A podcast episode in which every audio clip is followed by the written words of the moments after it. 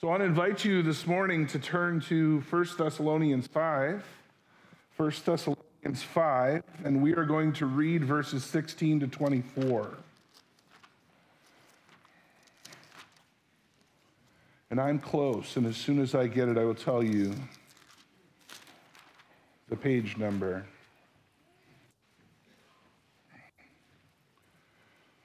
All right, page 1841 most of your Pew Bibles. Words will also be on the screen. This is kind of the tail end of Paul's letter to the Thessalonians. We're going to be reading beginning at verse 16 and through 24. Paul writes this Be joyful always, pray continually. Give thanks in all circumstances, for this is God's will for you in Christ Jesus. Do not put out the Spirit's fire. Do not treat prophecies with contempt. Test everything. Hold on to the good. Avoid every kind of evil. May God Himself, the God of peace, sanctify you through and through. May your whole spirit, soul, and body be kept blameless at the coming of our Lord Jesus Christ. The one who calls you is faithful, and he will do it. This is the word of the Lord. Thanks be to God. All right, have any of you heard the saying? Seen it crocheted on a pillow, seen it on a bumper sticker, seen it on a little cute wall hanging? Have you ever seen the saying, life is what happens to us while we are making other plans? Nobody? Okay, thank you. I was gonna say, life is what happens to us when we are making other plans. I think that's a pretty profound little saying. I think it's meant as a reminder to live each day to the fullest that we are to treasure every moment. Like from Dead Poet Society, Carpe Diem, seize the day, seize the day. Life happens to us while is a reminder that when it comes down to it, all we can really count on having is right now, today, this moment because we are not in control necessarily of what happens to us in this life. I mean, today could be the last day, right? We don't know what's going to happen. All we have, all we can really count on is right now, today, this moment. And that's why I sometimes beat myself up. This is also sometimes why I wonder about the behavior of other people as well. But I mean, it's true for me. I'm sure it's true for at least some of you that, that so much of our energy is spent uh, reminiscing in a positive sense or regretting in a negative sense the past. I mean, so much of our time and energy is like remembering uh, different situations we've been in, perhaps carrying around guilt from those, or maybe carrying around um, joy that should have um, worn out long ago. We also spend a lot of time and energy in planning the future, right? You know, it's interesting, scientists will tell you that, um, and it makes sense to us, that when we accomplish something, when we accomplish a task, when we reach a goal, when we hit a milestone, there are chemicals that are released in our body that actually make us feel good endorphins and, and dopamine, right? Like when we accomplish something, we feel good about it. That's a, that's a chemical reaction in our body as well as a cognitive one. But it's also interesting to know that when you are planning to accomplish a goal, like let's say that you write down, this is a goal that I want to accomplish.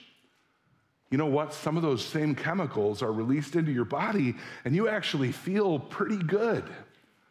And the reason why I mention that is that, you know, you could go through your entire life planning to do great things, never accomplishing one of them, and feel pretty good about yourself. And that's a little bit crazy to me. But you know, back to this living in the moment business. The reality of life is that most of it is actually lived in what we could call the meantime, right? The meantime could be described as those in between spaces in life. Uh, you know, we all have big events in our lives. And then, you know, we ha- hit one big event and, and then we start looking forward to the next one. And, and we have to go through a number of days or weeks or months uh, between times, right? The meanwhile. Yes, it's those in between spaces of life, which is exactly where we find ourselves most days, right?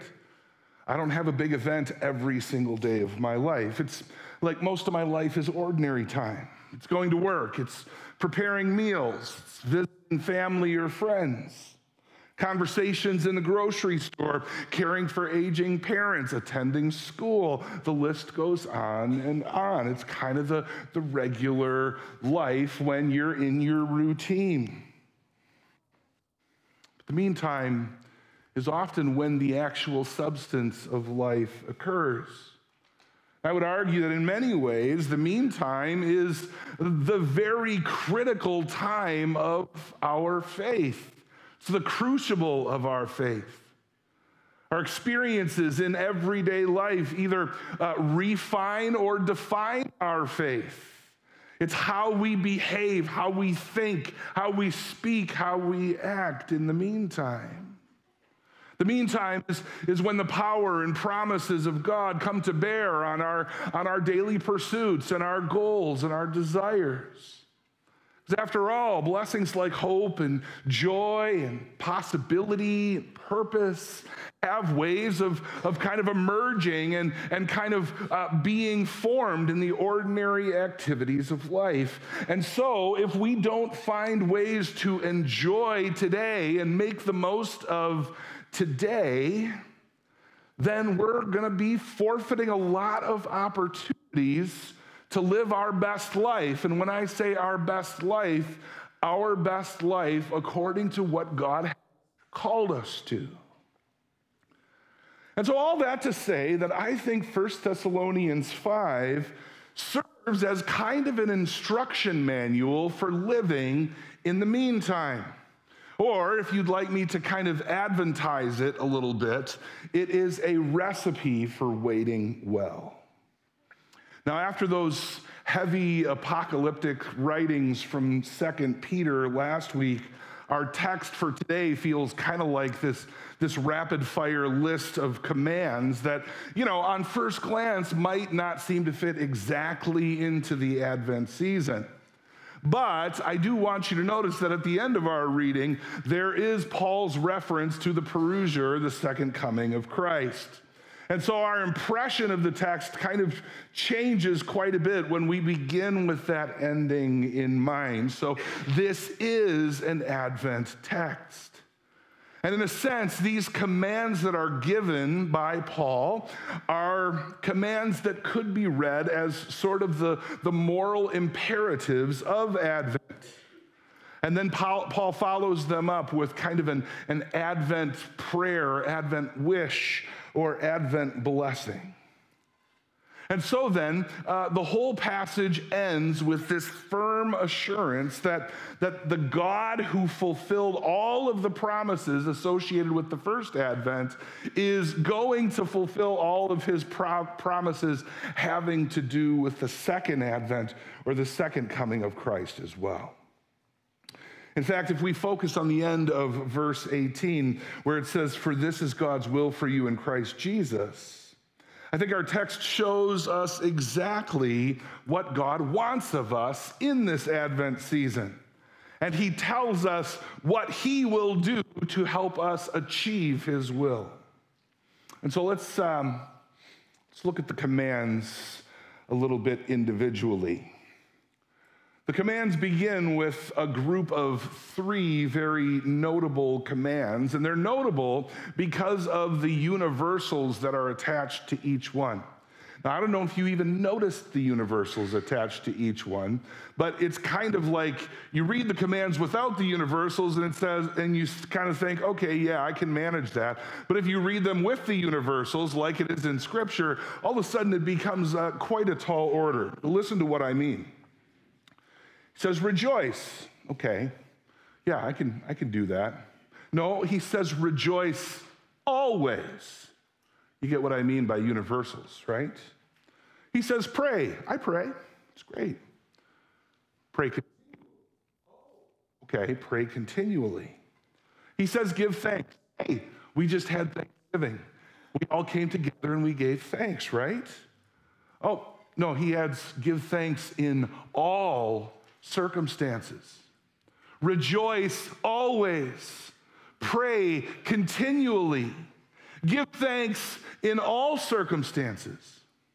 And when we take those universals seriously, these three little commands become almost unbearably difficult, if not impossible, right? And yet, Paul says that obedience to these commands is God's will for you in Christ Jesus. So, that last phrase, in Christ Jesus, is, of course, the key to our understanding the commands, okay? And, you know, we could actually understand it in a few different ways. Well, maybe not a few different ways, but there's a few different aspects that we could consider here. In Christ Jesus might mean that we are in Christ Jesus in the sense that we live in a different sphere.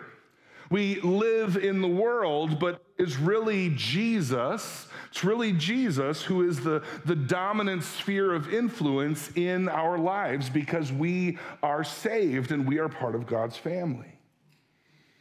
Or it might mean that, that in Christ Jesus, we have a revelation of God's will for our lives, both through the word and through the person of Jesus Christ. And so, in Christ Jesus might mean that in Christ Jesus, we have the perfect model of what God is calling for our lives to be like.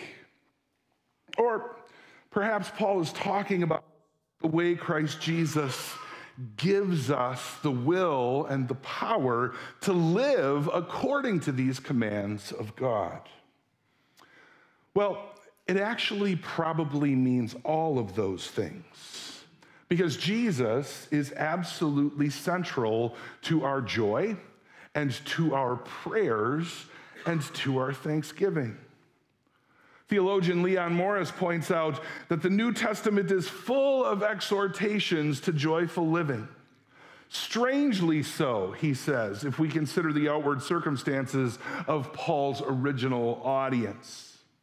Now, we have to remember that, particularly in the case of the Thessalonians, because it says so in other portions of the letter, first century believers were often persecuted or at least living a life under the threat of persecution. we know that most of the early Christians lived in less than ideal circumstances. Often they were poor they always worked hard for a living. They had a difficult lot in life. And yet, even so, Paul often and apologetically calls these early Christians to live lives characterized by joy regardless of the circumstances. They were to rejoice always. And, you know, depending on how we understand joy, we might wonder a little bit, and I just want to point this out. Might wonder a little bit whether this command to rejoice always contradicts with some other portions of Scripture. This is something I thought about this week. This week wasn't all riding highs and, and success stories. This week contained a lot of sad things and broken things and tragic things as well. And so, as I'm working through how I'm going to explain rejoice always, I'm thinking, yeah, okay, well, I'm getting hit in the face with some things here, and I want to be able to stand up here with integrity and talk to you about this. And so we might wonder how an exhortation like rejoice always fits with the rest of Scripture. The many Psalms of Lament, for instance, the Martha Bible study. Thursday went through a lesson. We're talking about the Psalms of Lament and the movement of those Psalms. The Psalms of Lament are real, they are given to us for a reason. Does this command in the New Testament to rejoice always supersede those Psalms and, and kind of uh, fulfill them in such a way that we shouldn't be um, reading those or taking those to heart anymore? Are we here with this command to rejoice always forbidden to do any grieving or mourning? Because if that's the case, then I'm going to have to notify the Hendricks family uh, with regards to Saturday and the worship service that we're going to have to remember Rich's life.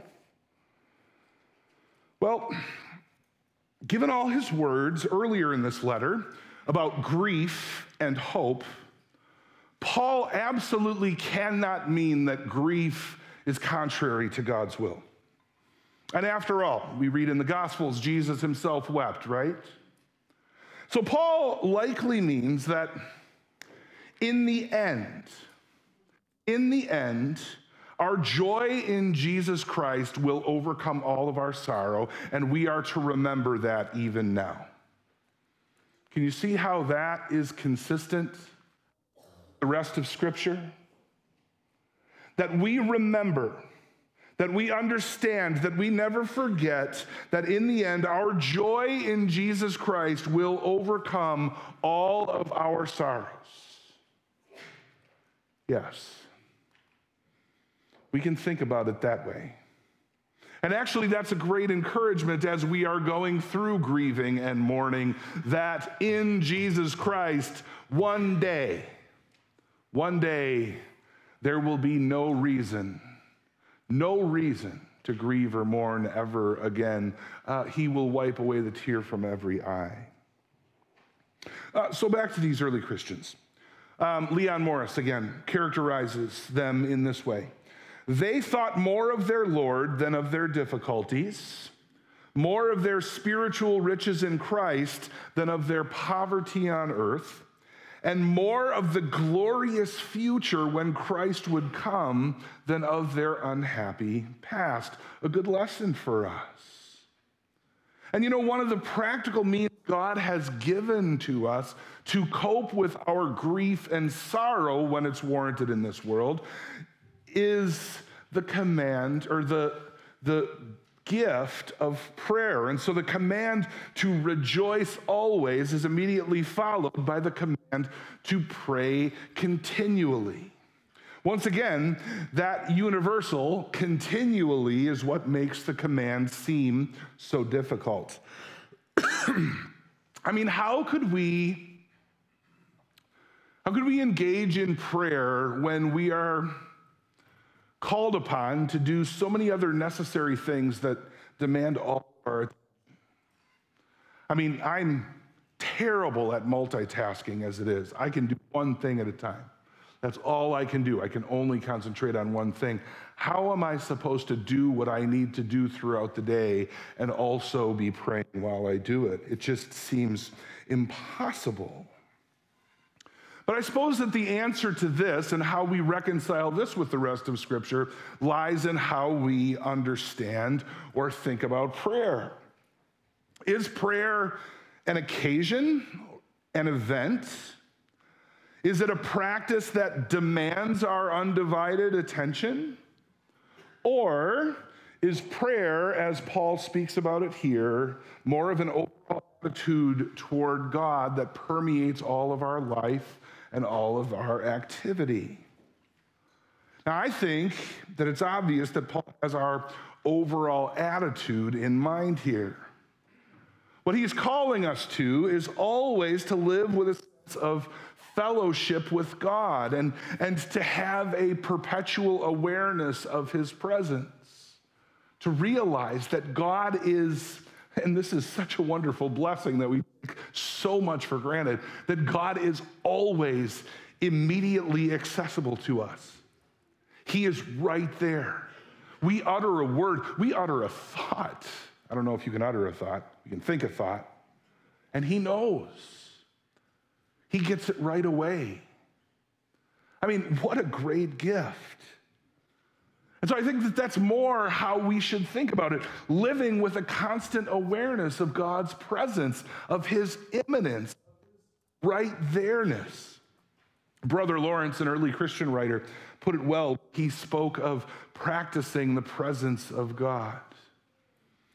Now, on occasion, that prayerful attitude is going to manifest itself in specific thoughts and words and gestures that would be considered formal prayer as we think about prayer.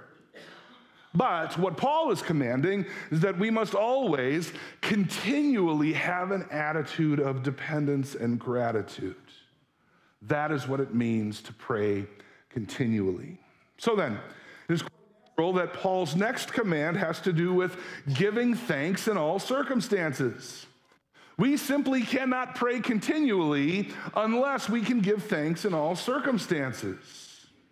But that said, we must understand this too a bit carefully.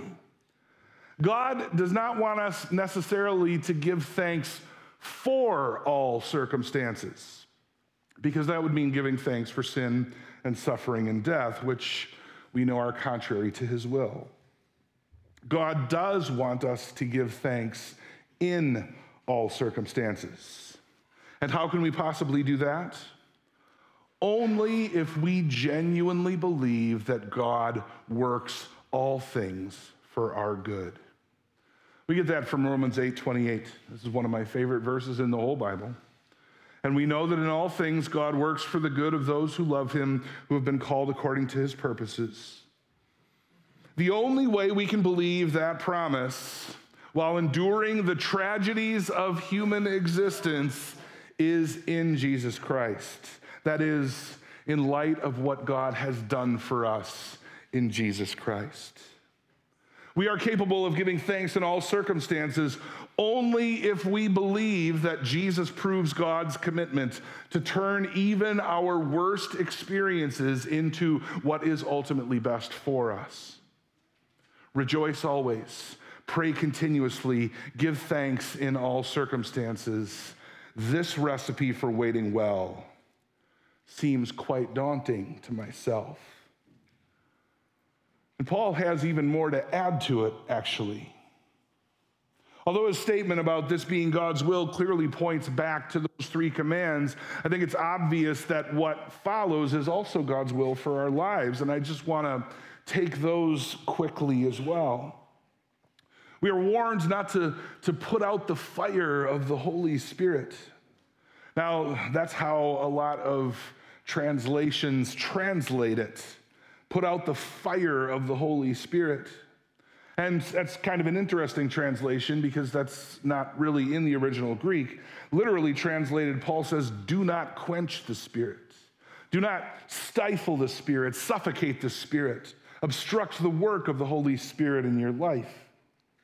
Now, it occurred to me that it's very possible that the Thessalonians had the, the very opposite problem that the Corinthians had in the Bible.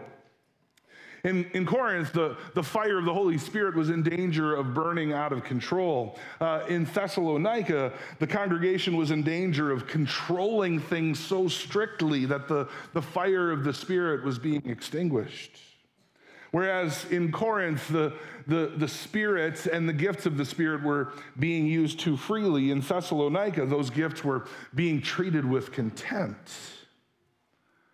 And so it's clear that Paul wants our worship and our lives to be deeply spiritual. I mean, he doesn't, he doesn't want our lives to be characterized just by strict religious observance. Just be here twice a week and, and do this, this, this, and this, and you're good. No, he wants, he wants this to be a relationship. He wants this to be a, a life of the spirituality that we have been gifted with by God. Doesn't mean that Paul wants us to be governed by an anything goes spirit. Because Paul immediately says, then test everything and, and hold on to what is good and avoid every kind of evil. And notice again the universals Paul uses. It's kind of all or nothing with Paul. He says everything, he says every. Test everything, avoid every kind of evil. Paul was not at all into relativism. In our spiritual freedom, we are to test every practice, every truth claim, every ethical norm. We are to test these things the way that a metal is tested. Actually, the Greek word used there is a technical term for metallurgy. And so we know that that's precisely what it is being likened to the process of purifying metals using intense heat. Staying true to the metaphor, then, Christians are called to live lives of discernment in a world full of fool's golds. And so, then, here is God's recipe for waiting well as we wait for Jesus to return. This is God's will for his Advent people. In a world that mindlessly shouts, Merry Christmas and Happy New Year, we are to rejoice always. In a world that is filled with endless sights and sounds of advertising, we are to pray continually. In a world that never seems to find any kind of meaningful contentment, we are to give thanks in all circumstances. In a world that in many ways has quenched the true spirit of Christmas, we must not quench the Holy Spirit who gives gifts to be used and fruit to be displayed in this lost world. That is what God desires of us in this Advent season as we wait for the coming of our Lord Jesus Christ. It's an imposing list of commands, as I said. And so I thank God for these next words. May God Himself, the God of peace, sanctify you through and through. As I said before, that is what I would consider the wish or the prayer or the blessing that Paul um, bestows upon these believers and to us. The grace filled truth of the matter is that the God who calls us to do his will is the very God who enables us to do his will. And that is where I find the grace and the gospel in this text. Paul uses some very interesting words to describe the full extent of God's sanctifying work. Through and through is the, the Greek holoteleis. Holo means whole, and teles means end. And that idea is that God will sanctify us entirely and to full completion. He will make every part of us holy, even blameless, at the second coming of Jesus Christ. In other words, whatever else we can expect at the second coming of Christ, we can expect to be found completely holy because of what? God's work in us. That is God's Advent blessing to a world that is always pursuing all sorts of other things. God promises to fulfill your longing to be holy. And in fact, that is precisely what Paul affirms next that God will do it. God will fulfill his own Advent will for your lives by doing the very thing that he wants done in us. And we can be sure that God will accomplish this because the one who has called us into this new transformed life is faithful. Indeed, Paul emphasizes the word faithful to communicate the certainty of this blessing. Look, I mentioned it early in the sermon. God kept every single one of his promises in the first advent of his son. He will keep all of the promises that he's made wrapped up in the second coming of his son as well, including this one about our complete sanctification. Yes, God calls us to do many things that are completely impossible on our own strength, but He also promises that He will enable us to do them perfectly in the end. The one who calls you is faithful, and he will do it. Amen. Let's pray.